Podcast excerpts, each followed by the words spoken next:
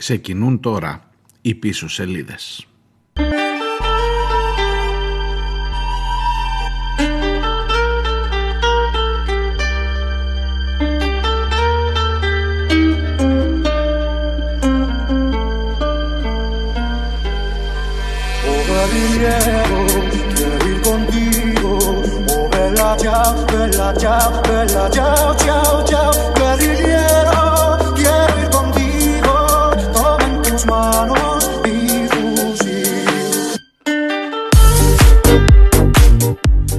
Γεια σας, καλώς τους, καλώς ήρθατε. Σήμερα η εκπομπή είναι νοικοκυρέου το ανάγνωσμα πρόσχομεν περί νοικοκυρέων ο λόγος. Ε, έχω συνέχεια από τα χθεσινά, από τα της εκκλησίας, ακόμα γι' αυτό συζητάμε και έχει και πολύ ενδιαφέρουσες εξελίξεις και οπτικές. Παιδιά ξέρετε καμιά φορά άμα σου το τρίβουνε στη μούρη, άμα στο δίνουν έτσι φόρα παρτίδα, μπορεί και να είναι και καλύτερα καμιά φορά. Με ποιους είσαι ρε, με ποιους είσαι εσύ που εκεί έξω που με ακούς τώρα, με ποιους είσαι; Συγγνώμη για το ρε. Είσαι με τους νοικοκυρέους ή είσαι με τους άλλους, τους κακούς; Έτσι και δεν είσαι με τους νοικοκυρέους την πάτησες φίλε μου, την πάτησες.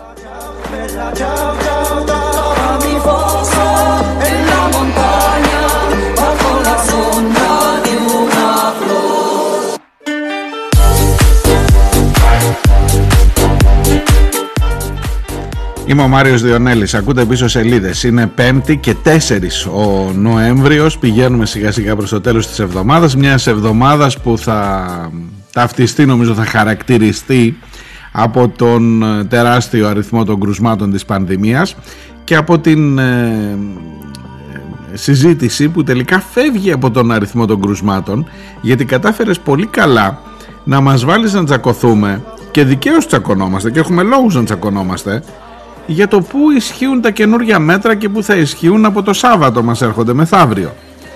Ε, και βεβαίως το μεγάλο θέμα με την εκκλησία τα είπα και χθες. είπα πάρα πολλά εχθές μου λέτε κι εσείς πάρα πολλά στα μηνύματά σας και καλά και κακά ε, ωραία, ωραία εδώ να διαφωνούμε αυτό δεν είναι η χαρά της ζωής ξέρω να τσακωνόμαστε ρε παιδί μου ε, τουλάχιστον, τουλάχιστον να μην λες ότι περνάει έτσι στο ντούκου ξέρω εγώ λοιπόν Λοιπόν, λοιπόν, αστυνομία, Μητσοτάκης, νοικοκυραίοι, τραμπούκοι είναι οι φοιτητές.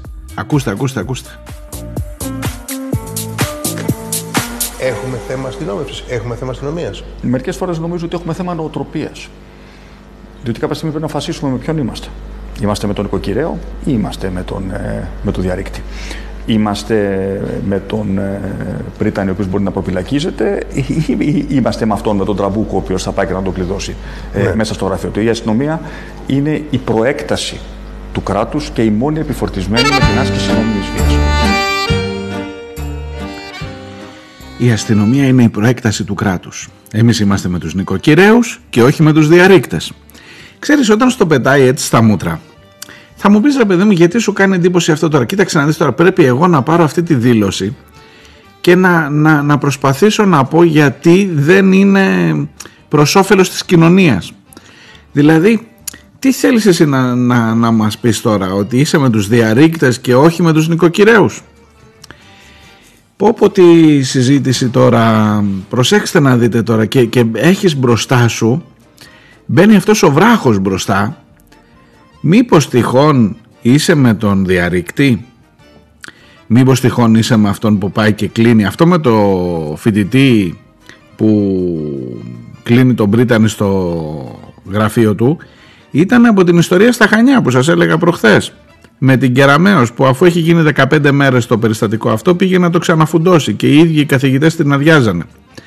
Ε, είδες τι ωραία που κουμπώνουν το ένα μετάλλο. Γενικά το θέμα ανομία έχει από την άλλη την απάντηση νόμος, τάξη που όποτε την ακούς, όποτε την ακούς, πώς το είπε ο Θεοδωρικάκος θυμάστε, ασφάλεια για όλους, ασφάλεια παντού. Ανθρώπινο κρέας μυρίζει αυτό να ξέρετε.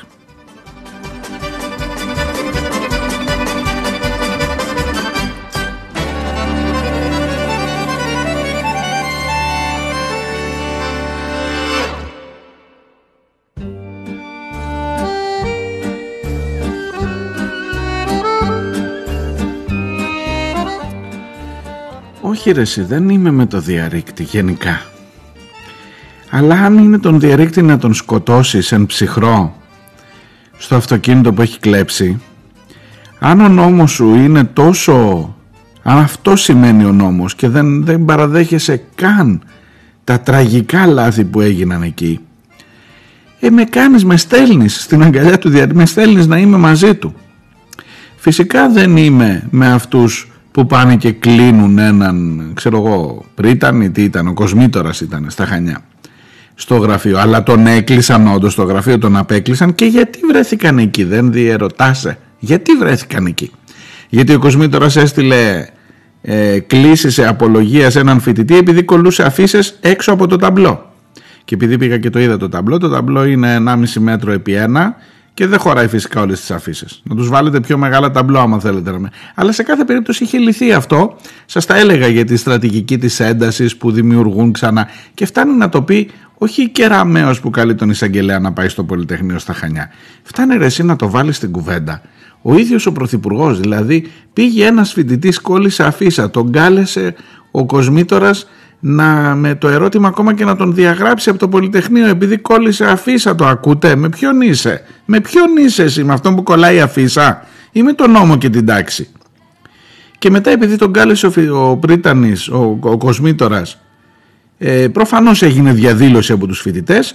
ο Κοσμήτορας είπε με κλείσαν εδώ μέσα γιατί δεν με αφήναν να φύγω αν δεν πω ότι δεν θα γίνει καμία δίωξη στο φοιτητή και καλά σου κάνανε προφανώς δεν έπρεπε να γίνει καμία δίωξη στο φοιτητή το είπες και έφυγες μετά.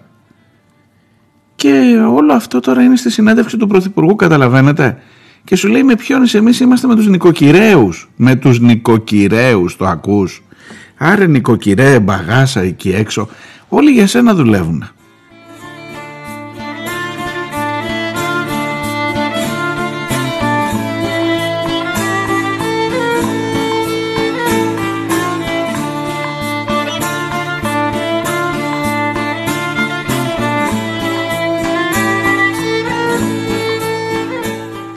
Άλλα τι να σας πω τώρα για την εκκλησία; Πανηγύρι κανονικό δεν ξέρω αν, την, αν τις βάλατε όλες τις ειδήσεις. ήταν απανοτές εχθές οι ειδήσεις για αυτό το θέμα γιατί προφανώς κέντρισε το ενδιαφέρον όχι μόνο το δικό μου σε όλες τις συνεντεύξεις όλων των κυβερνητικών στελεχών καταρχάς να σας πω ότι υπήρξε μια παρέμβαση από το ΣΥΡΙΖΑ πολύ σωστή, σε πολύ θετική κατεύθυνση τι να πω, καμιά φορά λες να πιάνουμε και τόπο, να φωνάζουμε, ξέρω εγώ, λες να ακούει κανείς εκεί. Μπορεί, μπορεί, δεν ξέρεις καμιά φορά ε, με τροπολογία, όχι έτσι να κάνουμε μια δηλωσούλα αυτό που σας έλεγα χθες. Χθες ήταν ε, χλιαρό, προχθές μάλλον ήταν χλιαρό. Χθες είχες μια σαφή θέση από τον ΣΥΡΙΖΑ που λέει καταθέτω τροπολογία για να ισχύσουν τα περιοριστικά μέτρα που σημαίνει ανεμβολίαστη στην εκκλησία μόνο με rapid test ή με PCR καταθέτω τροπολογία συγκεκριμένη με όνομα και αριθμό για να ψηφιστεί στη Βουλή και να ενταχθεί σε ό,τι αφορά τα καινούργια μέτρα που αρχίζουν από το Σάββατο. Και άρα πήρε μια σάρκα και οστά πλέον η αντίδραση. Και είναι μια πάρα πολύ σωστή κίνηση. Άσχετα από το τι πιστεύεις, δεν πιστεύεις τώρα. Α σε φύγει τώρα από εκεί τα πάμε. Αυτά τα λύσαμε χθες. Ε, και μπράβο τους. Και μπράβο τους στο ΣΥΡΙΖΑ. Και ο Τσίπρας έκανε και δήλωση on camera. Δηλαδή, πόσο πιο πολύ πια να πεις, σε ποιο επίπεδο. Όχι, εγώ τουλάχιστον είμαι ικανοποιημένος με αυτό που άκουσα.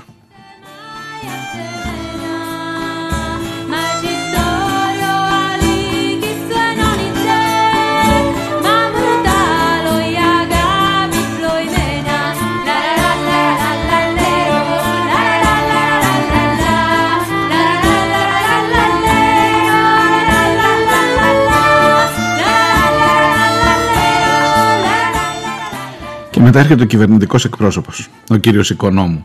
Ο με τον Θεό δεν μπορείς να τα βάλεις, θυμάστε, με τις κακοκαιρίες. Και λέει να μας πει ο ΣΥΡΙΖΑ καθαρά τι θέλει, πιο πολλά περιοριστικά μέτρα στην εκκλησία. Ναι ανόητε, συγγνώμη τώρα, ναι ανόητε, αυτό ακριβώς σου είπε θέλει πιο πολλά περιοριστικά μέτρα στην Εκκλησία. Όταν έχει να κάνει με τη ζωή των ανθρώπων, ειδικά των ευπαθών ομάδων που πηγαίνουν στην Εκκλησία και είναι οι περισσότεροι ανεμβολίαστοι και χωρίς μάσκα και φυλάνε τις εικόνες. Πάλι τα ίδια να λέω. Ναι, αυτό ακριβώς σου είπε. Θέλει περισσότερα περιοριστικά μέτρα στην Εκκλησία.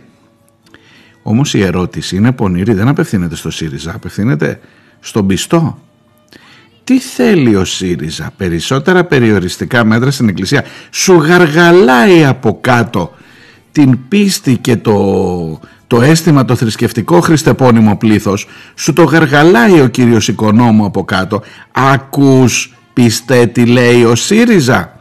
Θέλει πιο πολλά περιοριστικά μέτρα στην Εκκλησία. Έτσι γίνεται παιδιά η κουβέντα σήμερα. Έτσι ακριβώς γίνεται η κουβέντα σήμερα. Δεν συζητάς για το τι είναι ασφαλές για τους πολίτες και για τους πιστούς φυσικά που πηγαίνουν στην εκκλησία. Συζητάς ποιος θα θίξει περισσότερο τα ιερά και τα όσια του έθνους και του χριστεπώνυμου πλήθους. Παπαπά Παναγία μου.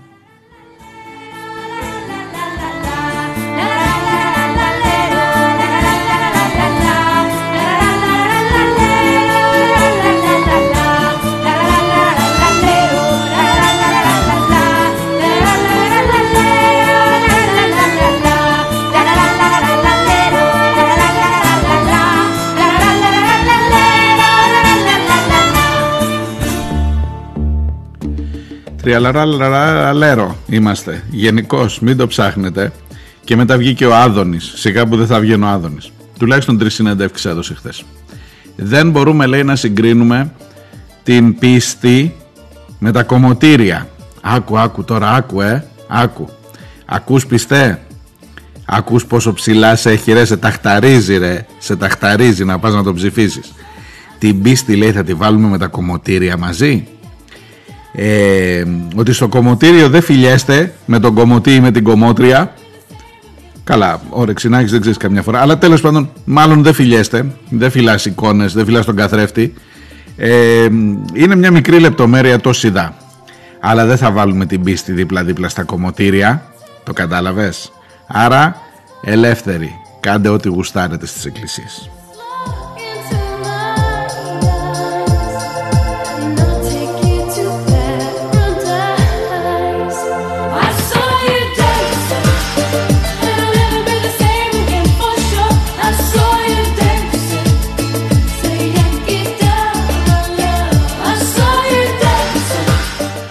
Και μετά βγήκε ο Πέτσας, ο οποίος είπε ε, το να πάει κάποιος στο σούπερ μάρκετ για να αγοράσει τρόφιμα ή στην εκκλησία για να τελέσει αυτό που σχετίζεται με την πίστη του είναι αναγκαίο και δεν είναι το ίδιο με την πρόσβαση σε ένα κατάστημα για να αγοράσει ρούχα.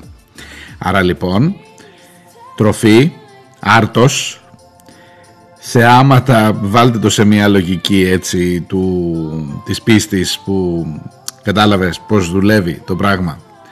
Και άμα θέλεις και ρούχα να πας με rapid test. Αλλά για πίστη, για προσευχή και για φαγητό δεν χρειάζεται. Επίσης ε, εδώ ξεχνά να πει ότι με, το, με τον υπάλληλο στο σούπερ μάρκετ δεν έχεις χειροφιλήματα ότι φοράς μάσκα στο σούπερ μάρκετ πάλι τα έλεγα εγώ χθες, πάλι θα τα λέω εκεί συνέχεια μέχρι να κουραστείτε ή εσείς ή εγώ ποιος θα κουραστεί πρώτος ενώ στην εκκλησία πας και κάνεις ό,τι κάνεις εκεί πέρα και είναι και οι περισσότεροι ανεμβολίαστοι. Σε κάθε περίπτωση όμως ε, και ο Πέτσας σας έδωσε το μήνυμα ότι παιδί μου δεν είναι το ίδιο, είναι ανάγκη η εκκλησία, οπότε κανένας έλεγχος.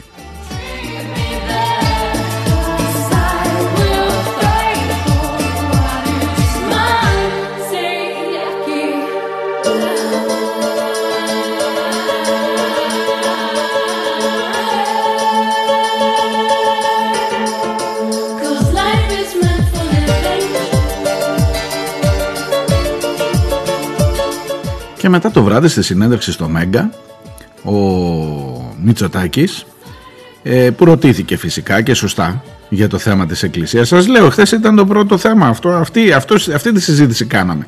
Όχι για τα 7.000 κρούσματα σχεδόν, για το θέμα της Εκκλησίας και δικαίως, γιατί εδώ υπάρχει ένα εντελώς εξόφθαλμο σκηνικό. Ε, ο Μητσοτάκης είπε, ακούστε να δείτε, δεν είναι εύκολο στην εκκλησία. Ποιον θα βάλεις να ελέγχει; Δεν έχει άνθρωπο να ελέγχει στην πόρτα. Ποιος θα μπει και ποιος θα βγει. Αλήθεια ε. Άκου να δεις ρε μπαγάσα και εγώ δεν το είχα σκεφτεί ότι δεν έχει άνθρωπο στην εκκλησία. Ενώ στο κατάστημα των ρούχων ας πούμε στο μικρομεσαίο ή στην ταβέρνα, στην ταβέρνα που κολλάει πιο πολύ από τη στην εκκλησία όπως μας είπε ο Πλεύρης ε, υπάρχει ειδικό πόστο λέγεται ελεγκτής ε, δηλαδή είναι ο, ο, ο ψίστης, ο μάγειρας ο σερβιτόρος, ο βοηθός σερβιτόρου. Οι ταμείες και υπάρχει ειδικό πόστο αφού είναι, παίρνουν και ειδική εκπαίδευση ε, στις ταβέρνες που είναι ο ελεγκτής COVID. Σε όλες τις ταβέρνες και στα μαγαζιά με τα ρούχα δεν τους έχετε δει. Δηλαδή όλοι οι άλλοι είναι ηλίθιοι που θα πρέπει να κάτσουν να κάνουν και το σερβιτόρο και το μαγαζάτορα και αυτόν που θα σου δείξει το ρούχο και αυτόν που θα σου πει σας πάει δεν σας πάει κλπ αλλά πρέπει να είναι και στην είσοδο να σου δείξει, να του δείξεις μάλλον και να σου πιστοποιήσει ότι έχεις το εμβολιαστικό, ε, πώς το λένε, πιστοποιητικό. Ενώ στην εκκλησία δεν υπάρχει προσωπικό, παιδιά. Εν τω μεταξύ κάτι χιλιάδες αυτούς τους βάλαμε από, από την εποχή του Τσίπρα, θυμάστε, που το πιστοποιήσαμε ότι θα είναι στον αιώνα τον άπαντα. Ε, αυτούς δεν τους ε, κρατήσαμε ως δημοσίους υπαλλήλους, να τους πληρώνουμε από το δημόσιο ταμείο, τους ιερείς. Αλλά πώς το λένε, πόστο για να ελέγχει κανείς την είσοδο δεν υπάρχει, δεν μπορείς να το ελέγξεις. Και σε κοροϊδεύει μέσα στα μούτρα. Μάλλον δεν σε κοροϊδεύει. Σου λέει, παιδί μου, εγώ είμαι με τους νοικοκυρέους. Εσύ με ποιον είσαι με το διαρρηκτή. Και αρχίζει όλο αυτό να δένει πολύ ωραία και γλυκά σε αυτήν εδώ την υπέροχη, τη φανταστική χώρα που ζούμε. Α, μια που είπα για χώρα. Δεν εμβολιαζόμαστε γιατί είμαστε Βαλκάνια, το ξέρετε. Αυτό είπε ο Άδωνη σε άλλη συνέντευξη. Είμαστε λέει στα Βαλκάνια και γενικά όλα τα Βαλκάνια είναι πίσω. Τώρα που δεν μας βγαίνει το αφήγημα που συγκρινόμασταν με το Βέλγιο και ήμασταν καλύτερα, αλλά τώρα κοντεύουμε να γίνουμε χειρότερα από το Βέλγιο, στον αριθμό των κρουσμάτων και στον αριθμό των θανάτων και στον αριθμό των θανάτων ανά εκατομμύριο. Ε, τώρα καλύτερα να συγκριθούμε με τα Βαλκάνια. Εδώ είναι Βαλκάνια, δεν είναι επεξεγέλασε και γελάνε και τα μουστάκια του όταν στο λέει και ο Σκέρτσος, έτσι για να σας δώσω όλο το παλμαρέ των κυβερνητικών, είδα εχθές πολύ πράγμα, ρε παιδί μου, είδα για να έρθω στο μικρόφωνο σήμερα να σας τα πω. Ε, και ο Σκέρτσος είπε ε, στην Πορτογαλία τα πήγανε μεν καλύτερα, αλλά εμείς είμαστε Ελλάδα, δεν είμαστε Πορτογαλία. Θέλουμε να γίνουμε Πορτογαλία. Ανήκουμε στην Ανατολή σήμερα, δεν ανήκουμε στη Δύση, όπως μας είχε πρίξει ο αείμνηστος, ο Εθνάρχης. Τώρα που μας βολεύει γιατί δεν βγαίνουν τα νούμερα, ε, τώρα έχουμε και λίγο κάτι από Ανατολή και το θυμηθήκαμε τώρα ότι είμαστε Ανατολή. Ε, λέει Πορτογαλία θέλουμε να γίνουμε. Εδώ μεταξύ με την Πορτογαλία, τώρα τα μπερδεύω όλα μαζί, με την Πορτογαλία είχαν βγει στα κάγκελα τις τελευταίες ημέρες επειδή εκεί έχει κυβερνητική κρίση. Εκεί είναι συνασπισμός, σοσιαλιστές, με αριστερά σχήματα, μέχρι και το κουκουέ, μην σας πω το αντίστοιχο. Ε, έτσι τώρα εντάξει δεν είναι απολύτως αντίστοιχα αλλά είναι σαν να λέμε κυβέρνηση Πασόκ εκεί με ΣΥΡΙΖΑ και ΚΚΕ ή κάτι εκεί γύρω γύρω. Και επειδή δεν βγήκε αυτό και τώρα πέφτει η κυβέρνηση, έπεσε ήδη η κυβέρνηση, δεν ψηφίστηκε ο προπολογισμό. Αυτοί είχαν αυτό το καθεστώς από το 2015, αν θυμάστε. Που το 2015 εμείς είχαμε εδώ ΣΥΡΙΖΑ με καμένο ε, τους τα είχαν μαζεμένα των Πορτογάλων που είχαν τέτοια κυβέρνηση και δεν είχαν συντηρητική και έχουν βγει σε όλα τα κανάλια και σε όλα τα μίντια τώρα τα κυβερνητικά και λένε να πως καταραίουν εκεί οι προοδευτικές κυβερνήσεις ε, για να μην σου έρθει εδώ για να θεωρήσεις ότι και εδώ αν έχεις τέτοια λύση θα καταρρεύσει. Και θέλω να σου πω ότι η Πορτογαλία μέχρι πριν από δύο μέρες που να πάρει ευχή ήταν παράδειγμα προς αποφυγή μην γίνετε σαν την Πορτογαλία, να μην γίνουμε σαν την Πορτογαλία. Μην ψηφίσετε, ψηφίστε όλοι Μητσοτάκη, όλοι δεξιά. Μην ψηφίσετε τίποτα από, τη, από εκεί και πέρα. Και σήμερα, δύο μέρες μετά, η, η Πορτογαλία είναι Δύση. Εμείς δεν είμαστε Δύση, λέει ο Σκέρτσος. Άρε μπαγάσιδες, δηλαδή, πώς μου τα έχετε φέρει έτσι, πώς τα... Δηλαδή, άντε, άντε, τι να πω, τι να πω.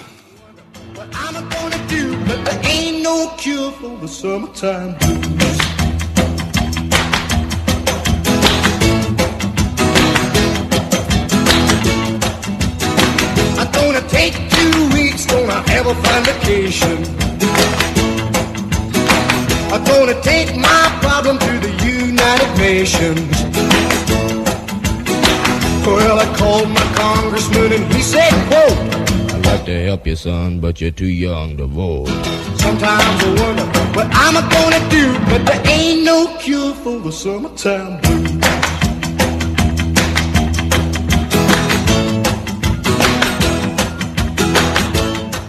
Παιδιά, όλο το σύστημα δουλεύει για τον νοικοκυρέο. Και θα μου πεις τώρα και εσύ γιατί τα βάζεις με τον νοικοκυρέο, εσύ δηλαδή τι είσαι; Καταρχάς είναι μία άλλη οπτική και μόνο η λέξη, η φράση νοικοκυρέος δείχνει κάτι άλλο.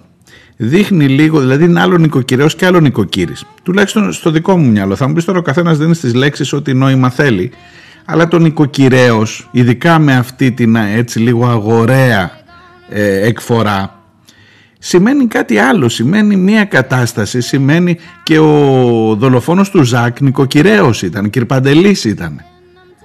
Ε, και οι άνθρωποι οι οποίοι λένε καλά τους έκανε η αστυνομία τους γύφτους και τους σκότωσε που καθόμαστε τώρα και συζητάμε γιατί σκότωσαν το γύφτο, μωρέ καλά του κάνανε και αυτός είναι, αυτός είναι ο νοικοκυρέος που είναι πολύ κοντά σας έχω πει πολλές φορές για αυτόν τον μεσαίο χώρο, αυτά τα στρώματα που είναι λίγο από εδώ, λίγο από εκεί και που θέλουν ψοφάνε για ασφάλεια. Θυμάστε το Λοβέρδο που σας έλεγα το πρώτο ζήτημα που έβαλε ήταν η ασφάλεια και το μεταναστευτικό, τα κούμπος αυτός μαζί γιατί ο νοικοκυρέος κινδυνεύει από το μετανάστη. Καταλάβατε. Είναι το ανάγνωσμα του νοικοκυρέου. Είναι η κατάσταση που βιώνει αυτή η χώρα τι να σας πω ρε παιδί μου, έχει μία αίσθηση, ε, εγώ τουλάχιστον αυτή την εικόνα παίρνω, ότι αυτός ο, αυτός ο κόσμος, ο, η μεσαία τάξη, ας την πούμε έτσι, είναι αυτή η οποία εάν κάτι της γαργαλίσει λίγο το μαλακό υπογάστριο, εάν κάτι μπορέσεις κάπου να την πιάσεις, θα γίνεις κυβέρνηση. Και θα κάνει ό,τι γουστάρει, ε όχι ότι έχει πάντα άδικο. Αν θέλει να πάει να ανάψει κερί στην εκκλησία, α, το είπε και αυτό εχθές ο Μητσοτάκης. Ο Τσίπρας λέει, μάλλον δεν έχει νιώσει ποτέ την ανάγκη να πάει σε μια εκκλησία να ανάψει κερί. Καταλαβαίνετε πώ συζητάμε; Καταλαβαίνετε; Σε λίγο θα του λέγει ότι δεν έχει παντρευτεί με κανονικό γάμο. Δηλαδή καταλαβαίνετε που φτάνουμε; Μην νομίζετε ότι και από την πλευρά του ΣΥΡΙΖΑ, είπα, είναι θετική η στάση που πήρε γιατί για το θέμα αυτό πήρε μια ξεκάθαρη, έδωσε, έκανε μια τροπολογία που είπε ορίστε πάρτε μέτρα, ξεκάθαρα. Και απάντησε και στο δικό μου θέμα που έβαζα χθες ότι ούτε και η αξιωματική αντιπολίτευση το χοντρένει τόσο πολύ για να μην στενοχωρήσουμε την Εκκλησία. Εχθές όμως το χόντρινε και ξαναλέω μπράβο, παρόλο που τα έχω μαζεμένα. Γιατί νοικοκυρέως ήταν και ο Τσίπρας, θυμάστε την κουβέντα εκείνη. Μην νομίζετε δηλαδή ότι το ξεχνάω. Μπορεί να ήταν το 2013 και να έχουν περάσει τώρα σχεδόν 10 χρόνια από τότε. Αλλά την κουβέντα δεν την έχουμε ξεχάσει εκείνης της περίοδου που ήρθε, ήρθε, ήρθε, ήρθε και τελικά όλοι τον οικοκυρέο θέλουν να χαϊδέψουν και να τον ταχταρίσουν για να πάρουν την ψήφο του.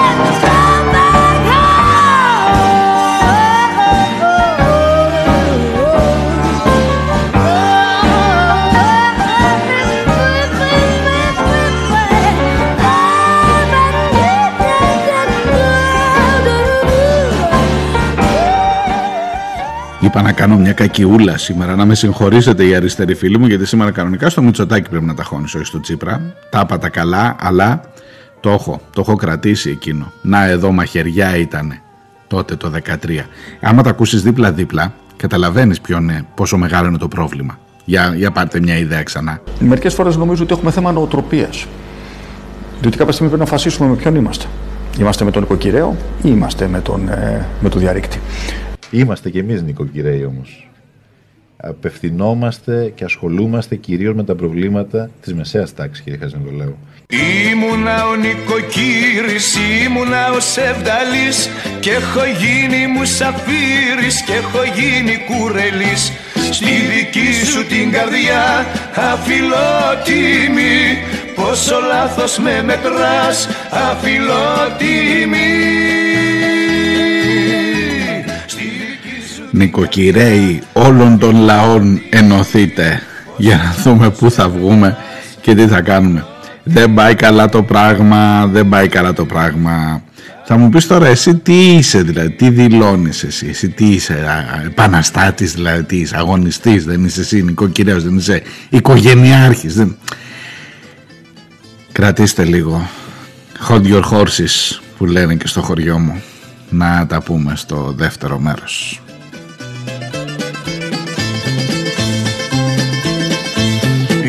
Ήμουνα μοναχό παιδί, ήμουνα μονάχο γιος.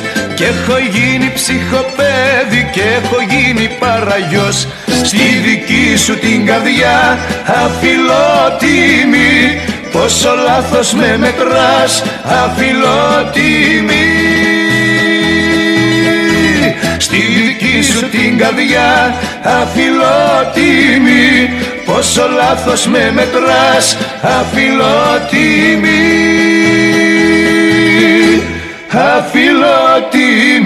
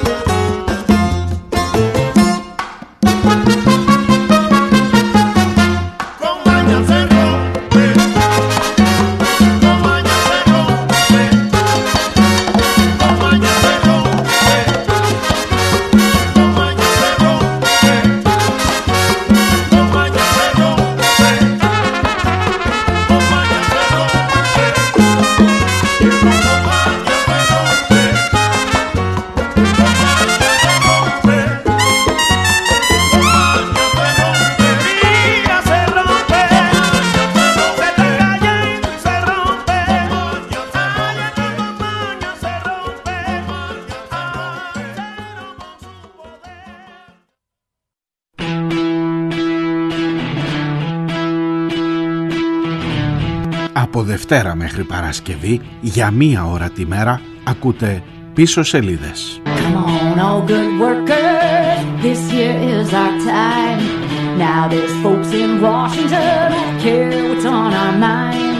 Είμαι ο Μάριος Διονέλης και νομίζω πως οι σημαντικές ειδήσεις είναι γραμμένες στα ψηλά, στις πίσω σελίδες της επικαιρότητας, σε αυτές που σε κάνουν να αποφασίσεις με ποιους πραγματικά είσαι.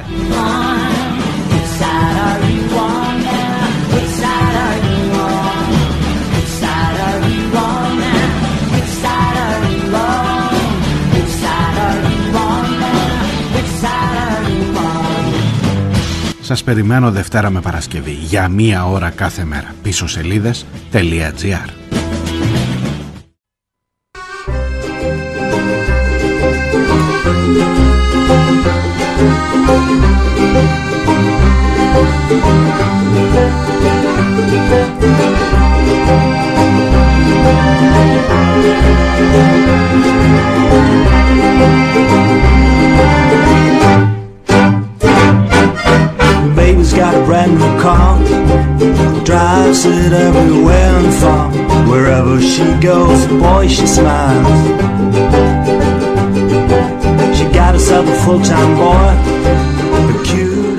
Εδώ είστε, ακούτε πίσω σελίδες. Είμαι ο Μάριος Διονέλης. Είναι 5η και 4 ο Νοέμβριος και σήμερα έτσι λίγο ε, ψαχνόμαστε, να ψαχνόμαστε εδώ μεταξύ μας να δούμε τι στο καλό είναι αυτός ο νοικοκυρέος αυτός ο περίφημος νοικοκυρέος που καθορίζει τα πάντα στη ζωή μας που όλοι λένε και εμείς νοικοκυρέοι είμαστε εμείς μας- είμαστε με τους νοικοκυρέους εννοείται και όχι με τους διαρρήκτες και τελικά καθορίζει ακριβώς αυτή είναι η, η φράση η σωστή καθορίζει τα πάντα για τη ζωή μας αυτός ο μαγικός νοικοκυρέος που μπορεί να είσαι και εσύ μπορεί να είμαι και εγώ. Γιατί μ, θα απαντήσω σε αυτό το ερώτημα. Δηλαδή και εσύ ως τι έρχεσαι εδώ ρε παιδί μου; Δηλαδή αν είναι όλοι οι άλλοι νοικοκυρέοι εσύ είσαι ο καλύτερος τι ο επαναστάτης που έλεγα πριν. Για μισό λεπτό για μισό λεπτό να βάλουμε μερικά ερωτήματα στην σωστή τους διάσταση αν έχετε την ε, όρεξη και να πάρω και τη βοήθεια του κοινού γιατί και εσείς έχετε στείλει αρκετά πράγματα σε αυτή την κουβέντα που κάνουμε και μάλιστα από χθες δεν διάβασα μηνύματα και έχουν μαζευτεί αρκετά.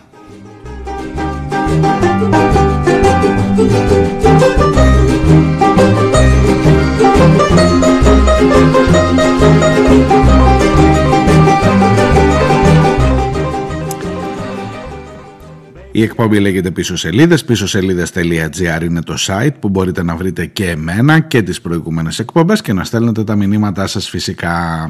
Λοιπόν, για πάμε. Ξέρετε, όταν συζητάς εσύ είσαι νοικοκυρέος, πρέπει να το βάλεις σε αντιστοιχεία με κάτι άλλο, σε αντίθεση μάλλον, σε αντιπαράθεση με κάτι άλλο.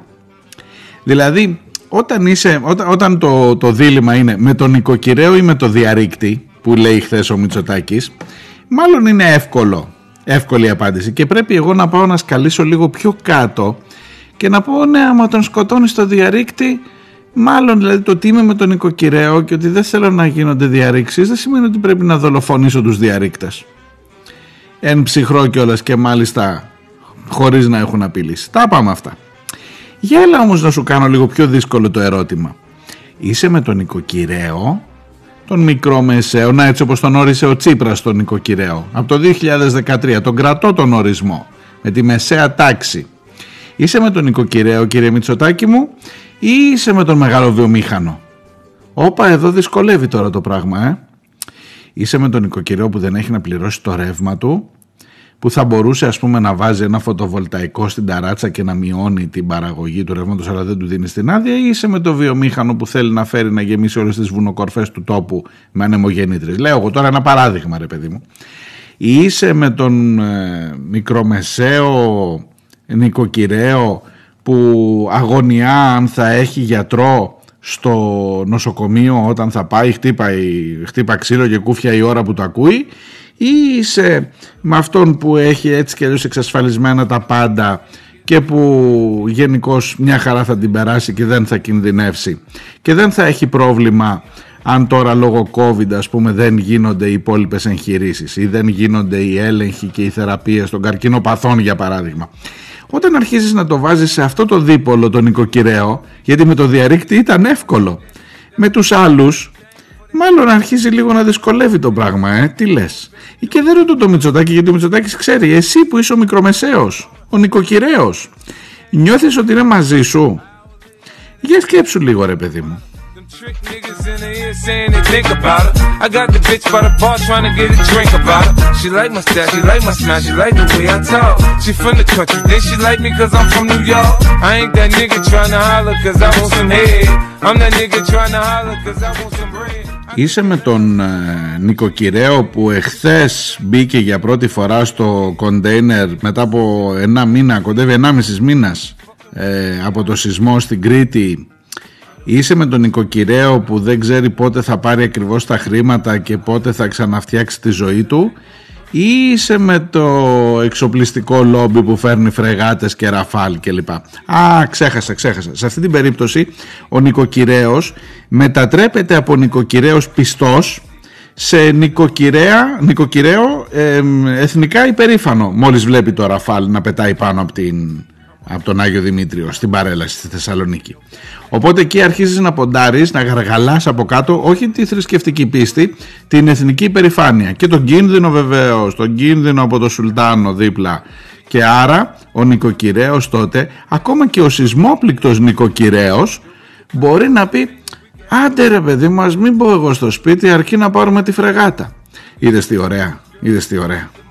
If ever you need someone, I'm the one you should call.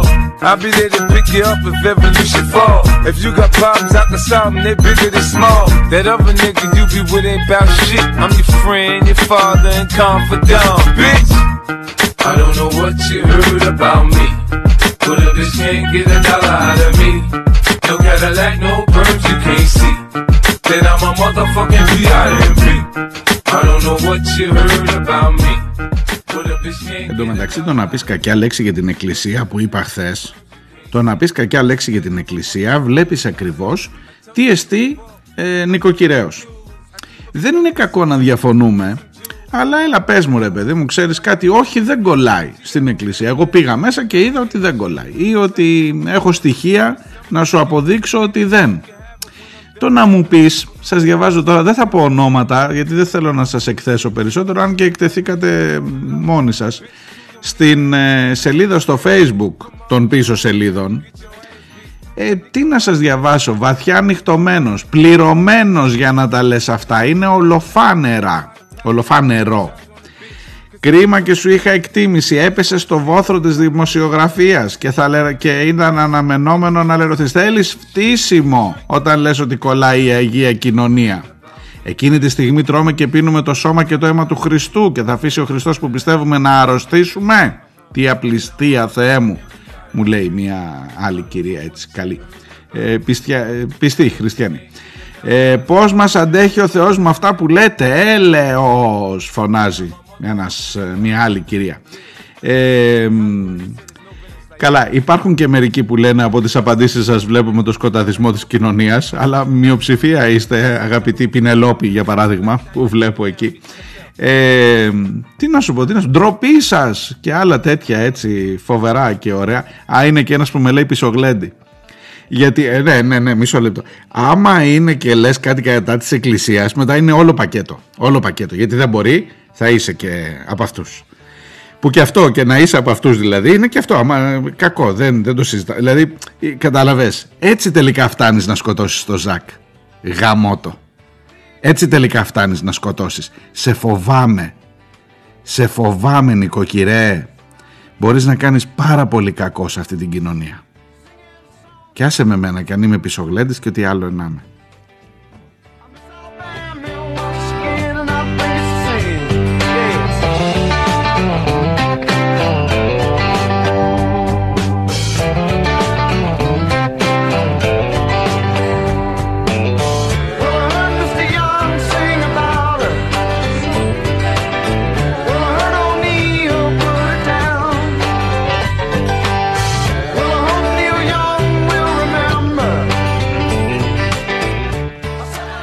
Πάω στα μηνύματα των πιο τακτικών ακροατών. Πιστεύω πάντως, μην νομίζετε ότι έχω κανένα πρόβλημα να διαβάσω και να με βρίσετε και να αυτό δεν κανένα θέμα. Κανένα θέμα. Ε, έχω μία βαθιά ελπίδα και από αυτή κρατιέμαι ότι κατά βάθος ξέρετε ότι έχω δίκιο για το αν κολλάει ή όχι στις εκκλησίες. Α, ένας άλλος για να μην το παραλείψω μου λέει στη Σπιναλόγκα πήγαινε ο παπάς και κοινωνούσε τους λεπρούς και δεν κολούσανε μετά ο ένας με τον άλλο και δεν κολούσε και ο παπάς που έπινε μετά την κοινωνία και άρα αυτό είναι το ατράνταχτο επιχείρημα. Καταρχάς έχει στοιχεία τι, εντάξει, εντάξει, εντάξει.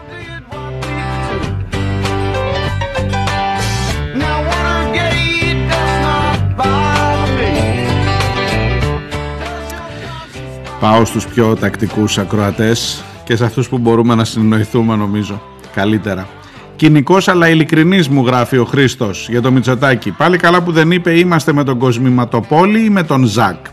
Όχι πως υπήρχε αμφιβολία για την ξεδιαντροπιά και τον κινησμό, αλλά για όποιον τυχόν αναρωτιόταν, έστω και λίγο, μου λέει ο Χρήστος και συμφωνώ.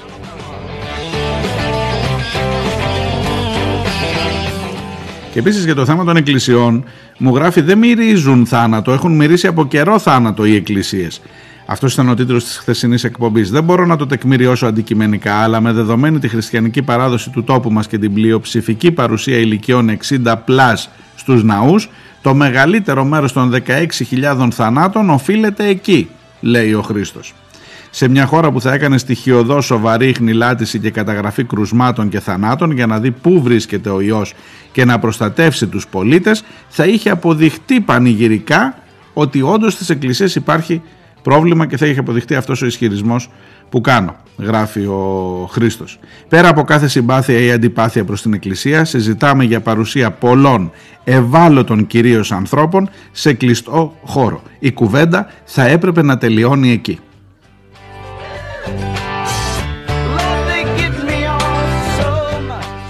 Χρήστο, πολλά λες και θα ακούσεις και εσύ κανένα από αυτά τα κοσμητικά, ξέρεις, ε; Ε μη μαζε, μαζέψου.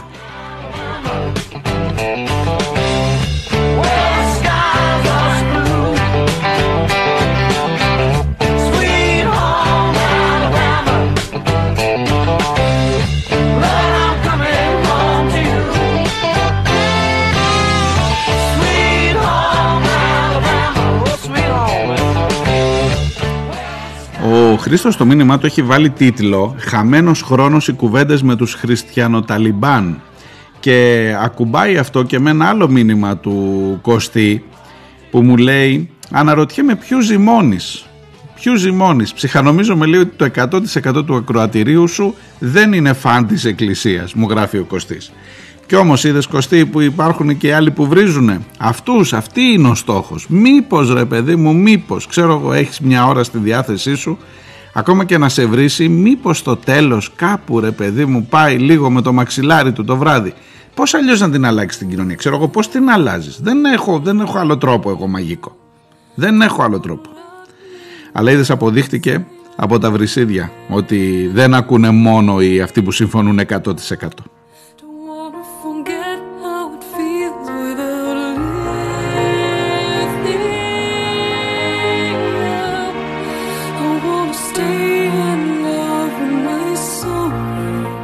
Να σας πω ένα άλλο ωραίο. Ε, ήταν στο σας λέω πολλά πολλά πανωτά. Ε, δεν ξέρω λέει ποιος ή ποια είναι πίσω από αυτή τη σελίδα. Τις πίσω σελίδες εγώ είμαι, Μάριος Διονέλης, δημοσιογράφος. Ε, τι, τι ψάχνεστε περισσότερο, δεν ποιος είναι πίσω από μένα, που αυτό, ο Σόρος, δεν το ξέρατε. Ε, τι να δεις, ναι, δεν δε λέτε όμως τίποτα για τους μουσουλμάνους, ότι στο, εκεί που είναι σε μικρούς χώρους και κάνουν λατρευτικές τελετές, ότι δεν, δεν λέτε ότι δεν κολλάει. Καταρχάς, πότε είπα ότι δεν κολλάει με τους μουσουλμάνους; Σε, δηλαδή, είναι το θέμα ποια, ποια θρησκεία. Αν οι μουσουλμάνοι, καταρχάς οι μουσουλμάνοι δεν ξέρω, κοινωνάνε από το ίδιο κουτάλι; Όχι, από ό,τι ξέρω. Συγχωρήστε με, δεν είμαι και ο πιο ειδικός. Ε, αλλά σε κάθε περίπτωση, ναι, αν είναι χωρίς μάσκα, σε κλειστό χώρο, μεγάλοι άνθρωποι σε ηλικία που προσεύχονται και που είναι ο ένας πάνω στον άλλον και δεν τηρούν τα μέτρα, και είναι και ανεμβολίαστοι. Οι μουσουλμάνοι είναι, τους λέει η θρησκεία τους να εμβολιαστούν, υπάρχει θέμα; Ε, επίσης, πόσες είναι οι μουσουλμανικές ε, εκκλησίες; Εδώ ένα τέμενος πάνε να φτιάξουν στην Αθήνα και το κάνετε θέμα. Πού σε κλειστούς χώρους εκεί που δεν τους έχεις κλεισμένους ε, σε, στα φραουλοχώραφα κλπ. Εκεί λες αν είναι... Στο, να, ναι, να πάμε και εκεί να τους δούμε, να μην είναι συγχρονισμένοι και να εμβολιαστούν κυρίως. Αλλά τώρα συγκρίνεις αυτό με τις χιλιάδες εκκλησίες και σε μια χώρα που έχει θέμα πολύ χοντρό και είναι και ιερωμένος από ό,τι βλέπω αυτός που το γράφει είναι, είναι πάτερ. Δεν λέω το όνομά του δεν χρειάζεται άσε μην τον εκθέσω παραπάνω.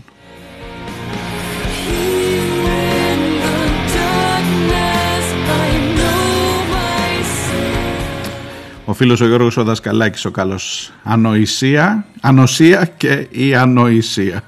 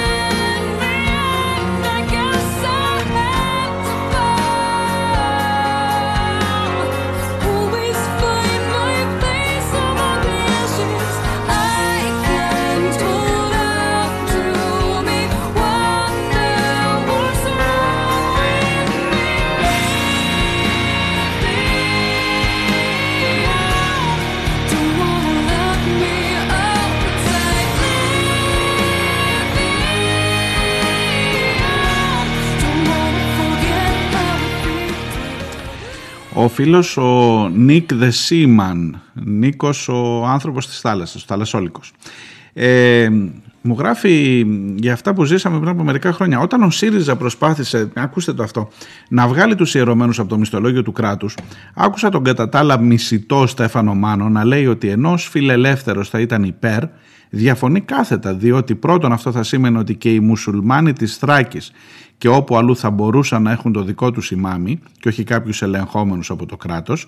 Και δεύτερον, ότι αυτό θα ήταν τεράστια απελευθέρωση για το σκοταδιστικό κομμάτι της Εκκλησίας που δεν έκρυψε ποτέ του τις πολιτικές φιλοδοξίες να δημιουργήσει κάποιο κόμμα στα δεξιά όπου θα μπορούσε να παίξει πρωτεύοντα ρόλο στο πολιτικό γίγνεσθε της χώρας όπως οι Ευαγγελιστές στις Ηνωμένες Πολιτείες.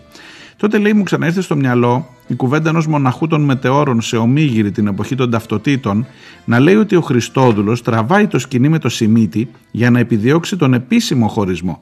Για εκείνον ο χωρισμός είχε επέλθει από το 81 και μετά βήμα-βήμα ολοκληρώθηκε και έμεινε τώρα μόνο η μισθοδοσία και το τυπικό. Και ότι εκείνος ήταν υπέρ αυτού, υπέρ δηλαδή του χωρισμού της Εκκλησίας από το κράτος ο Χριστόδουλο, λέγοντας ότι έτσι θα απελευθερωθεί η Εκκλησία ώστε να φέρει εις πέρας στο θεάρεστο έργο που θα έφτανε ως και την κυβέρνηση του τόπου.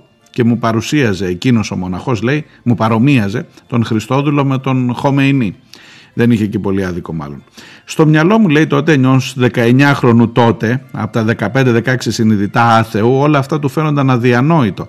Αδιανόητα και το ξέρω ότι ακόμα ακούγονται αδιανόητα, αλλά το ότι και ένα 25% δεν εμβολιάζεται για θρησκευτικούς λόγους πάλι μου μοιάζει αδιανόητο. Άρα δεν ξέρω αν αυτή τη στιγμή και με αυτό το φανατισμένο 25% θα ήταν καλή ιδέα ο διαχωρισμός του κράτους από την Εκκλησία, αν και είμαι σφοδρά υπέρ.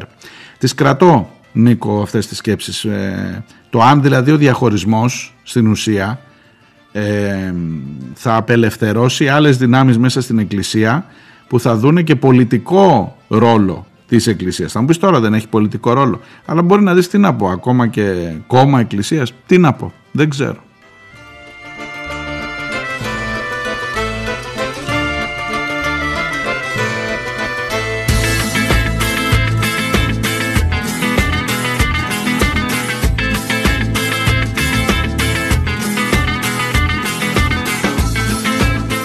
Πάντως είναι, έχει, έχει ένα σκεπτικό αυτό που λέει ο Νίκος.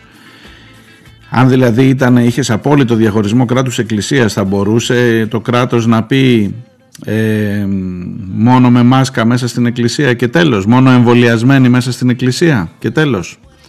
Ε, εκεί έγκυται ο διαχωρισμός και το πανεπιστήμιο είναι αυτοδιοίκητο αλλά λέει το κράτος έρχεται και λέει ότι στην, ε, στο αμφιθέατρο θα μπαίνουν μόνο εμβολιασμένοι. Και έρχεται το κράτος επίσης το ίδιο να πει ότι φέρτε τον εισαγγελέα να δούμε τι κάνανε οι φοιτητές αν κολλήσαν αφήσεις. Είδατε που ανάλογα από πώς μας βολεύει είναι το πράγμα από ό,τι φαίνεται. Μάλλον δεν έχουμε ούτε την εκκλησία, ε, μάλλον έχουμε την εκκλησία ακριβώς που μας αξίζει και δυστυχώς έχουμε και το κράτος που μας αξίζει. Και τα έχουμε και ενωμένα που να πάρει ευχή.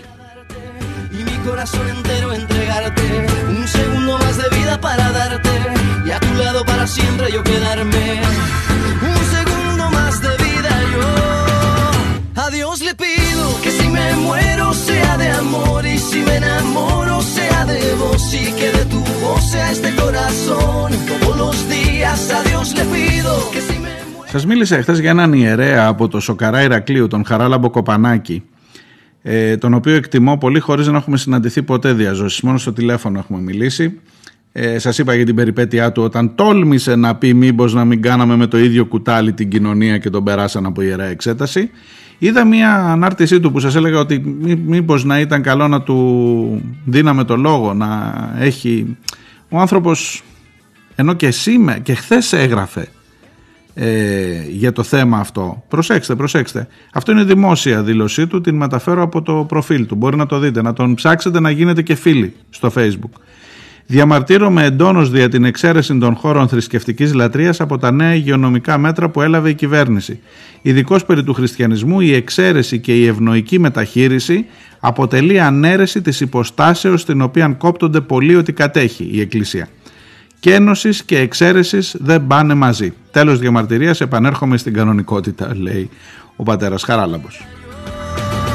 Adiós le pido que si me muero sea de amor y si me enamoro Όπως βλέπετε τα λόγια του δεν τα μασάει. Του πρότεινα να έρθει εδώ να μιλήσει στις πίσω σελίδες. Ε, μου λέει έχω δεχτεί πάρα πολύ μεγάλο κυνηγητό. Εγώ τα λέω, έχω εδώ ένα κοινό στο Σοκαρά, τους ανθρώπους με ε, στηρίζουν. Πιο έξω αρχίζω να δημιουργώ πρόβλημα. Είναι μου λέει τεράστιο ζήτημα αυτό που συμβαίνει στην Εκκλησία. Η Εκκλησία θα αλλάξει μόνο απ' έξω γιατί από μέσα οι δυνάμεις είναι απίστευτες που οδηγούν προς το σκότος και όχι προς το φως. Και τέλος πάντων μου είπε ευγενικά ο άνθρωπος άσε με μην με μπλέξεις παραπάνω. Τις θέσεις του πάντως δεν τις αλλάζει, μου το είπε και σας το μεταφέρω. Ε, περί του κουταλιού κλπ. Αλλά άλλο να τα λέω εγώ και άλλο να βγει αυτός και μετά θα τον πιάσουν στο στόμα τους. Ξέρετε έχει, έχει πολλούς, πολλούς, πολλούς.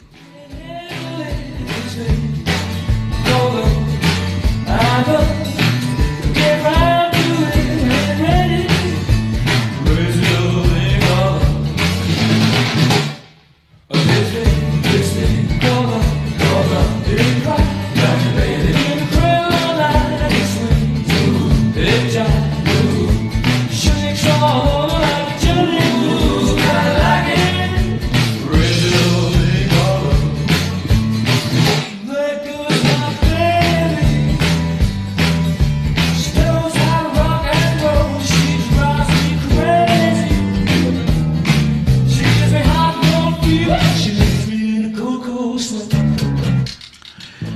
φίλος ο Γιώργος Χριστοδούλου μου γράφει μέχρι κεραίας συμφωνώ για την εκπομπή την ε, χθεσινή μου επισημαίνει μάλιστα και την παρέμβαση που έκανε ο Τσίπρας το είπα Γιώργο για την ε, ε, πρόταση για την τροπολογία ώστε να εφαρμοστούν τα μέτρα και στην Εκκλησία. Δεν θα ψηφιστεί φυσικά τώρα καταλαβαίνετε δεν υπάρχει θέμα. Η άλλη είναι μην τυχόν πειράξετε την Εκκλησία Μη, δεν έχεις κανένα, καμία ελπίδα αλλά ως κίνηση ήταν όντως σωστή και το ξαναλέω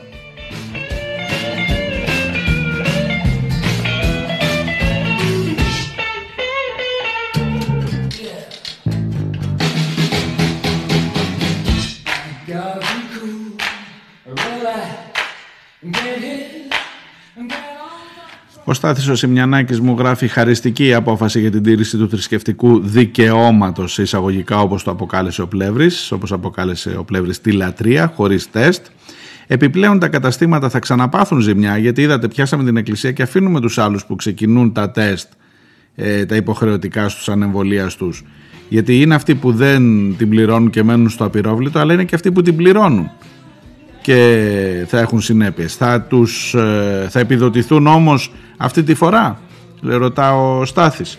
Και επίσης μου βάζει ένα πολύ σοβαρό ζήτημα για το έκτρωμα, έτσι το αναφέρει και συμφωνώ, του νομοσχεδίου για τις λαϊκές αγορές που ψηφίστηκε και που στην ουσία δίνει την δυνατότητα να υπάρχει ένα μαύρο, μια μαύρη αγορά των αδειών για τις λαϊκές όπως είχαμε παλιά τη διαδικασία με τα ταξί και ακόμα δηλαδή ε, να στην ουσία έχεις ε, με το καινούργιο νομοσχέδιο τη δυνατότητα να είναι ονομαστική η άδεια για το πλανόδιο εμπόριο και μάλιστα να την πουλάς και να τη μεταβιβάζεις σε συγγενείς και σε μη συγγενείς. Με μια μικρή τροπολογία ενδεχομένως μπορεί να αλλάξει αυτό και να μην τώρα είναι μόνο για συγγενείς. Και άρα εκεί να έχεις μια μαύρη αγορά των αδειών στην, ε, σε ό,τι αφορά τις λαϊκές αγορές. Υπάρχει ένα τεράστιο ζήτημα και υπάρχει και πολύ μεγάλη κινητοποίηση από τους ανθρώπους των λαϊκών αγορών. Εδώ τώρα σε θέλω με ποιον είσαι με τον οικοκυρέο ή με αυτόν που θέλει να ελέγξει όλη την αγορά και των ζαρζαβατικών και υπάρχει ολόκληρο χρηματιστήριο τροφίμων άμα το δεις παγκοσμίως. Ποιος είναι αυτός που κερδίζει από αυτές τις ρυθμίσεις; Με ποιον είσαι εσύ; Είσαι με το μικρομεσαίο, με τον οικοκυρέο μανάβη ή με τον μεγαλό μανάβη. Δύσκολο ε.